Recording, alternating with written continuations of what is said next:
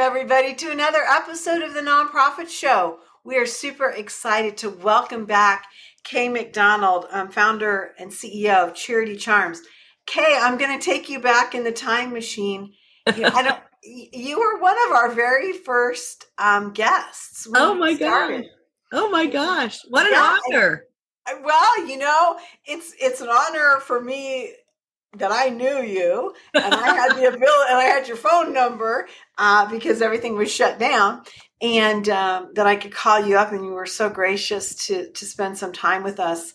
Um, you know, it's it's really been interesting because now we're we're marching towards our sixth 600th episode. Wow. And um, in the beginning, when we we contacted you, I was like, this is just, you know, a couple weeks to get us through this hump because we'll be back to normal in no time. um, and we things have changed, and that's why I want to really delve into this with you and, and learn about what you're seeing and, and what you've seen through this as we move into this next really busy season for the nonprofit sector. Mm-hmm. Um, so we're excited to talk to you about new ways to inspire your volunteer and community committee members. Before we get going on that, um, I want to make sure that I reintroduce myself. I'm Julia Patrick, CEO of the American Nonprofit Academy. My intrepid co host, Jarrett Ransom, the nonprofit nerd, is traveling today, so she won't be on with us. I get Kay McDonald all to myself. and we would not be here without the largesse and the continued support of our sponsors Bloomerang, American Nonprofit Academy, Fundraising Academy, Nonprofit Nerd, Your Part Time Controller, Nonprofit Thought Leader, and Staffing Boutique. Thank you to each and every one of these amazing companies that serve the nonprofit sector. I also want to remind everybody that you can find all of our nearly 600 episodes on Roku, YouTube TV, Amazon Fire TV, and Vimeo. And if you have a smart uh, remote, you can actually speak into it and say the nonprofit show, and we will come up. As Jarrett Ransom says, we're just so so close to actually appearing on your sofa with you in hologram form. So be be ready. That would be horrible. And then, of course, uh, we've now pushed um, this content into our new uh, podcast format. So we've only been doing it for a couple months, thanks to our executive producer, Kevin Pace, for getting us online with that. We've got about 1,500 downloads um, in a very short period of time. So we're very excited about that. And for those of you who uh, get your information that way, we're thrilled to invite you to join us. But more importantly, Kay McDonald back with us, founder and CEO of Charity Charms, one of the best people in our sector. I always think that you're such a go to resource, Kay, because you get to see what a lot of different nonprofits are doing. And I'm really interested to get your feedback on this. Talk to us first about your journey with Charity Charms, how you started, and what the overall concept of your business is. Okay. Oh gosh. Um, and you knew me when I started um, 18 years ago. Um, wow. no way. I'm 18 years old. I right. I was, I was a baby. uh, wow but uh, no, I, I saw a need working with charities through my retail business. I saw a need for charities to have really, really nice, tangible um, gifts and, and acknowledgement pieces for their communities. You know, everybody was doing hats and pins and T-shirts, yeah. um, but, but there's a there's a, a level of um, interaction with with most charities. Well, they'll have like a women's board or they'll have um, you know volunteers or there's just different strata that sometimes could not be addressed and I, the, one of the most important things ever for a nonprofit is to make sure that that they are thanking the people that help them make their mission you know happen. Um, and so um, at the time charms were making a, a resurgence and i just thought gosh you know charms are something wearable that um, tell people stories and um, I thought, oh, I'll make charms for charities and they can use them for all these different different things. And then uh, one day I was looking down and I I noticed all the logo. I had got, grabbed grabbed a bunch of brochures. I saw all the logos on the table, and the logos jumped out at me. And I thought, boy, charities spend you know thousands of dollars on their marketing and their branding and their logos. The logos speak to who they are, and I could make those logos into a beautiful charm versus just something generic. So that's kind of how Charity Charms was born. And um, we've gone through many iterations over the years. We started out with only high end sterling silver, kind of Tiffany style. And then we got into all kinds of things, even little stones for Best Friends Animal Society, yeah. men's bracelets, and, and you name it. It's funny how things have, have morphed and changed over the years. Well, I, I think that's one of the things that that's why you're such a go to person in our sector because it seems to me you really listen and, dare I say, observe the entire landscape. And then you go back to your studio and figure out what could be some really good avenues for the nonprofit sector. And so that's what's so cool with how you think and how you work. And, and I'm really excited to, to talk to you about this again because it's been a while mm-hmm. since we've had you on the nonprofit show and so much has happened. And I'm really curious now, what are you seeing as we're going back into the event space or the event world and we're doing some IRL in real life things? Are you thinking about you know how we get people back interested? Or re- rewarding our volunteers? Is this pre post event? Like help us understand how we can be using these incentives. Yeah. Well i think traditionally um, logo special gifts are something that were given at an event um, and i think because of what's happened with events you know having to go digital mm-hmm. um, people are starting to think how to engage people before an event because everyone was like, okay, we're going to do this digital thing, but how do we get people there? Right. Um, right. Yeah. So um, sometimes a little gift ahead of time, or if if you attend, you receive this gift. You know, some kind of just little incentive thing to to get people to pique people's interest more than just oh my god here's another thing i have to sit through.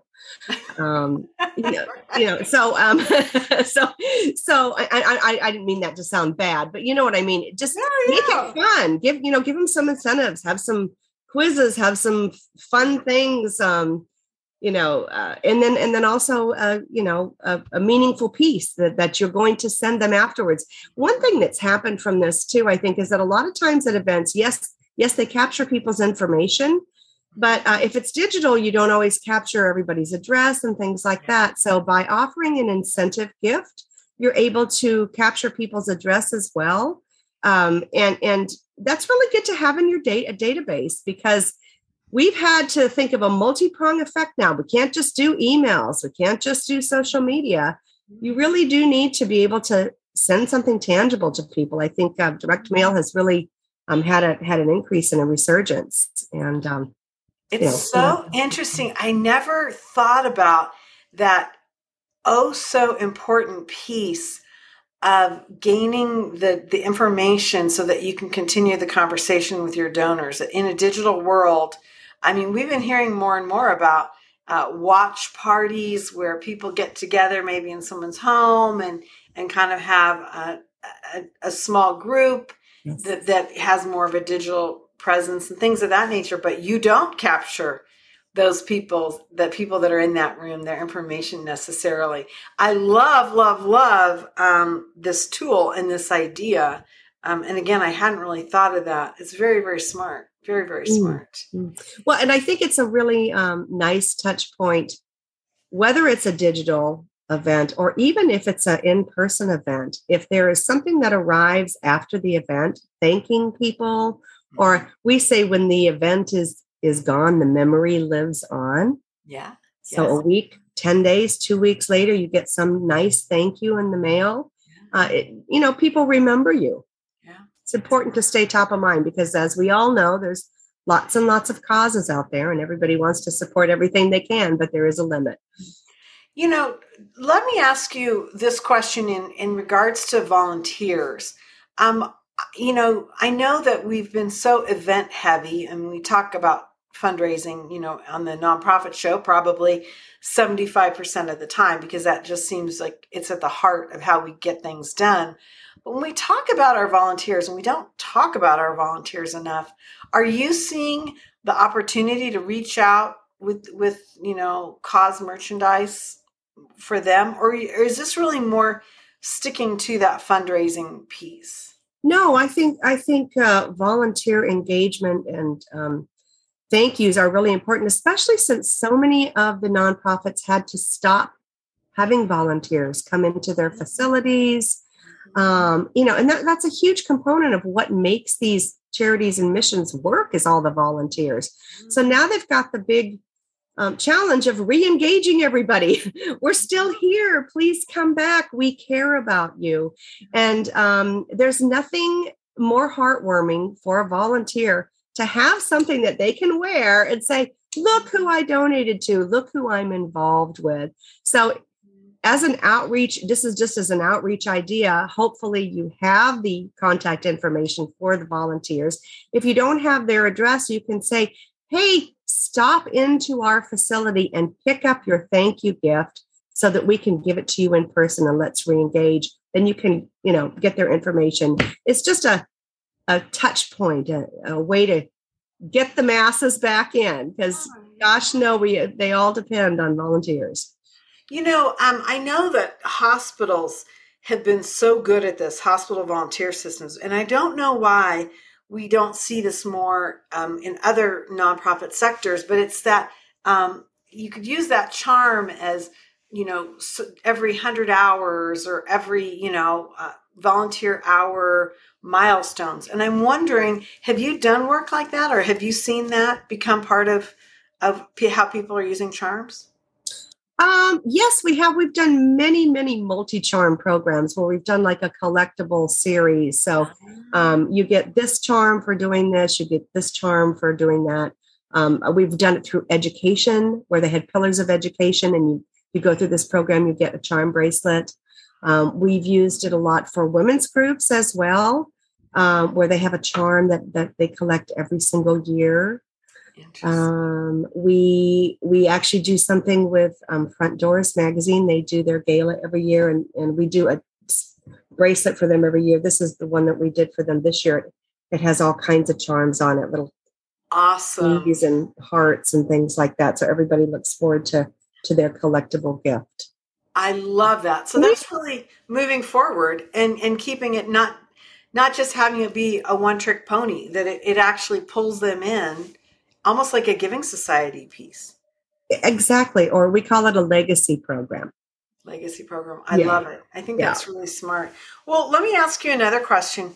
And that is like, how do charms tell the nonprofit story? Because um, you're talking about a logo and mm-hmm. actually mm-hmm. moving that logo into something that's branded. Mm-hmm. Um, is that enough for somebody just to see that um, that logo or that icon. I mean, because there's just so much out there. How do we as consumers know or or align that back to that mission?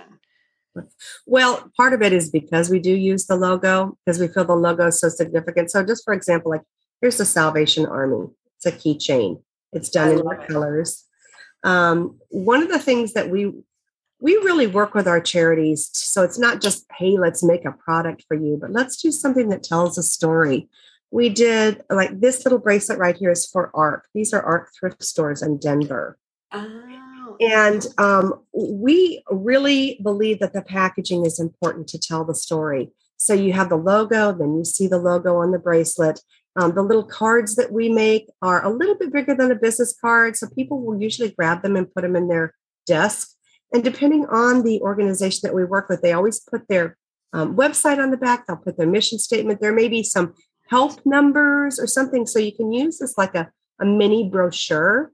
Uh-huh. So instead of just getting a product, putting it on, and then not having anything, we really feel that it's all about telling the story and doing the marketing and then in addition with our with our clients we also interview them we started a podcast series um, we do a blog, a podcast. We tell the story of almost every charity that we work with and interview the executive director. So um, we we also try and get exposure for the charity when they're doing the product. So it's really almost. Um, it seems like you're spending a lot of time in the presentation of it, and I, I love that you said you almost turned that packaging into a brochure. Mm-hmm. Really smart. Really smart. Well, it's it, it, it really I think it really really works because um, you know it's like double whammy. You see you see the logo, then you see it made into a charm, then you're like, oh okay, and then you want to read more about it because it also makes it more interesting than just have this bracelet. right, right. And it seems to me too the way you're doing this with the packaging. Um, maybe that's gotten you over the hump or through the through the bend of of the the pandemic in that this is a something you can mail. You can actually put oh. it in the snail mail and it's good to go. You don't there's so many things that we have had to physically pass out or mm-hmm. distribute at events and with those events gone yeah, we lost that link you, they, they, these so easily will pop into a mailing that you already have planned or you can put it in a simple little padded envelope mm-hmm. um, yeah so it's it's that's actually become a really nice avenue for a lot of not a nonprofits. Um, one of the things I want to talk to you about, and I'm I'm always like so interested in this, and that's using your branded material. You have one of your giving bands here. Can you talk about the giving band concept and how um, it it kind of moved from it, and these are my words, and, and maybe they're not right, but it put you into a market with a little bit lower price point I mean, it, because sure. I think a lot of times nonprofits are like, "Oh my God, that's like super high end. We can't do that." Right. And but this seems like that was a product line, and I can see in your mannequin behind you over your shoulder, she's got a whole bunch of giving bands on. Right. And here's a whole bunch.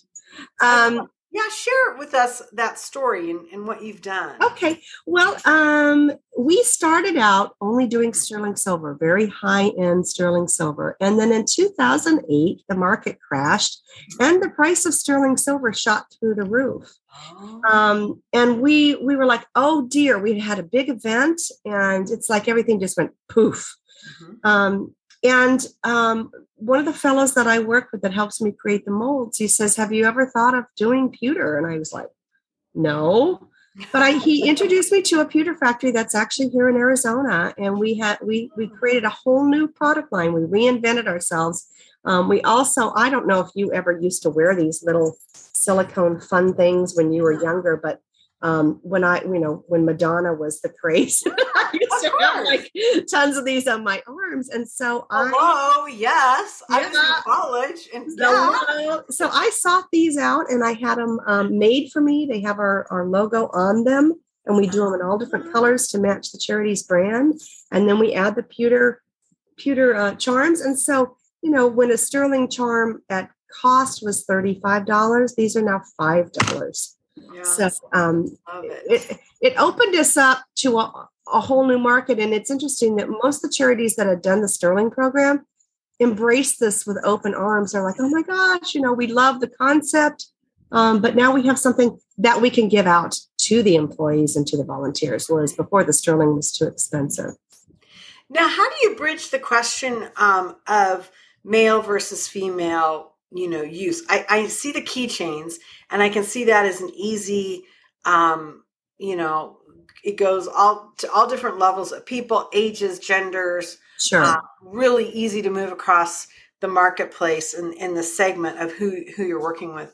But talk to us about these giving bands and the concept of of having something that might per- be perceived as a more feminine gift versus unisex. How have you navigated that well, to be honest with you, charms are something that women wear. Yeah. And women make up a, you know, huge demographic part of the, you know, of the charities. Um, and the other thing is that if a if a man is part of it, he's delighted to get something that he can come home and give his wife or his daughter. so uh, you know, to stay true to, true to who we are, charms are for women. Throughout the years, though, yes, we have added keychains, and they've been really, really popular. Um, this carrying cord bracelet is considered unisex because it, you know, it fits everybody, and the charm is small. So, if somebody wants unisex items, we definitely have them. But I'd say probably the bulk of our line is geared towards women, because just because charms but it's interesting now. You go and look at all the celebrities, all the guys are wearing all these necklaces full of charms and they're wearing the beaded bracelets. So yeah. it, it's becoming very universal. And you have added beads. I've noticed that um, to your your lines. I was in in advance of this interview. I, I was back on your website, and it, it does seem like you've added um, lines where you have semi precious stones and oh yeah, and that that kind of um, is more crossing the marketplace. It seems like you bet, you bet. We've got some semi precious stones. We have ornaments. we have bowls. We have all kinds. Just an example of some of the stones that we've done. Wow. Yeah. Amazing. And we just, we just so, Bridges reentry. We matched all the um, colors of their logo. Wow, I love it. I think it's really clever. Talk to me a little bit about moving forward um, as we look at some tenuous times. People are still um, having issues with having events. We still are not through this um, pandemic as I think we thought we might be. Um, what are you seeing? Are people embracing like a, a multi digital and IRL event, or what are some of those things that that you're seeing your clients doing for the future? Because the future is like coming around. I mean, we're like at the second half of the season eh, right here. I mean, right. what what are you seeing? Well, I'm seeing that they are doing events, but they're also offering the digital component. Okay. I think they have to because there's too much uncertainty. Um, and it, what's what I think has also happened though is that they've realized that it allows them to reach a broader audience. Mm-hmm. Say they're, um, you know, say they're involved in like the Leukemia Society and their whole family's here in Phoenix, but they've got family all over the country. Normally, they wouldn't be able to participate. Now they can send them the link, and then the whole, you know, family and friends and everything can can all be included. So I think, um, I think we are in in the world where it's not ever going to go back to just events. I think we've got to offer alternatives because there's uncertainty, but because it also expands the horizons and yeah. um, has has brought in a whole new way of doing things. And and I know a lot of people would prefer to to just do the Zoom call or do something digital now. You know, it's been really interesting. We've had such a number of guests and actual just viewers um, and listeners write in or ask us about how do they get people back into board meetings, committee meetings, um, and because so many folks are like, yeah, I, I save myself 30 minutes of travel time or and now fuel's just you know the price of fuel's escalating and people are like yeah i mean i don't want to spend that extra money. I mean there's just all these things right. going on to put pressure on still keep, keeping a digital communication. And I've got to believe that as you started off in our conversation today, if you have something that you can send to somebody that gives them some sort of physical uh, manifestation of being a part of a group mm-hmm. or aligning with a nonprofit, it's pretty strong. Well, it is. It's like a it's like another touch point. Did you know touching touching each other digitally is digitally is is new for some and it's very wonderful and exciting but there is nothing more exciting than going to the mailbox and having an unexpected gift. It makes your day.